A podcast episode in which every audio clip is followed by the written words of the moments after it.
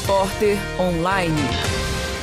Um café da manhã diferente aconteceu em frente à PUC São Gabriel no dia 22 de setembro.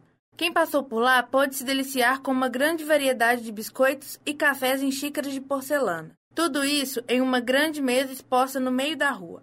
A intervenção artística foi feita pelo coletivo Undió, oferecida pela organizadora e coordenadora da ONG, Tereza Portes, que falou sobre o objetivo deste café da manhã. Na verdade, é uma interrupção né, no cotidiano da vida das pessoas, né? É trazer essa coisa cotidiana que a gente faz todo dia, que todo mundo faz, né? Que é coar café.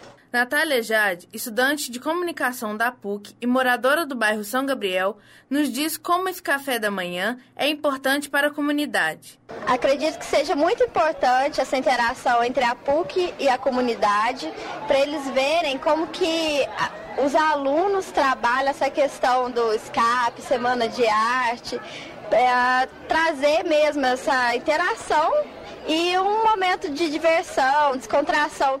Matheus Guimarães, estudante de Engenharia Química da Universidade Federal de Viçosa, conta o que achou dessa experiência. Eu acho uma iniciativa muito bacana, porque isso demonstra uma certa preocupação da, dos alunos do ambiente acadêmico de, de é, se preocupar em interagir com a comunidade aqui local, né?